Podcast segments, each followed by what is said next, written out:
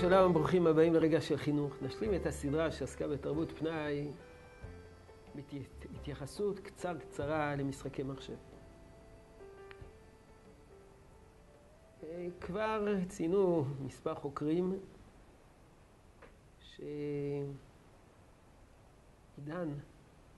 של תום הילדות מת.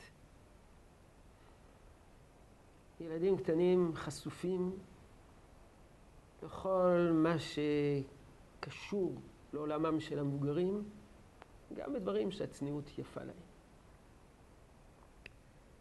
וזה חדר גם למשחקים, משחקי מחשב. במקום שהמשחק יהיה משהו ילדותי, תמים, מעורר השראה, או עם רוך, עם פנים מאוד מאוד תמימות. חלק ממשחקי המחשב שמיועדים לילדים הם בעצם שיקוף של הסיאוב של המבוגרים. משחקי מחשב שבנויים על אלימות, על אתה מכה, צבע אדום, דם, ומי שמכה יותר, והורג יותר, ומחסל יותר, אז הוא, הוא מנצח במשחק. וכמובן, ילדים נשאבים.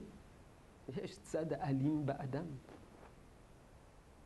ואותו דבר, משחקים שעשויים היו להיות תמימים, אבל הדמויות אה, לבושות בצורה נועזת. אה, דמויות נשיות אה, כמעט בחצי עירום.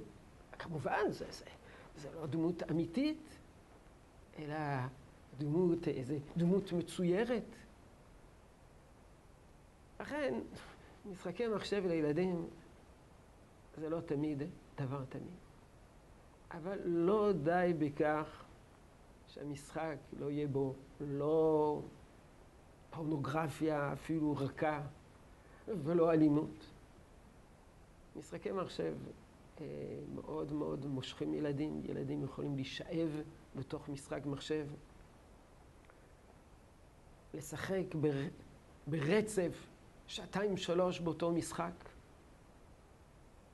אז לא די בכך שהמשחק הזה הוא לא שלילי. צריכים לחפש משחקים שהם חיוביים. יש משחקים שמפתחים את החשיבה, מפתחים את הקוגנציה. אפילו יש משחקים שמפתחים את הקורדינציה. לחפש משהו שמפתח את הילד, שמקדם את הילד. יש אה, כל כך הרבה משחקים, משחקי מחשב, שצריכים לבחור ולהציע לו משהו מעניין, לא משהו משעמם, כי אז הוא יחזיק מעמד בין דקה לדקה וחצי, אלא להציע לו משחק מעניין, ויחד עם זה מפתח, מרחיב את הדעת, מרחיב את הכישורים, מרחיב את המיומנויות. זהו זה. יהי רצון שתשרה ברכה בעבודתנו החינוכית. שלום שלום.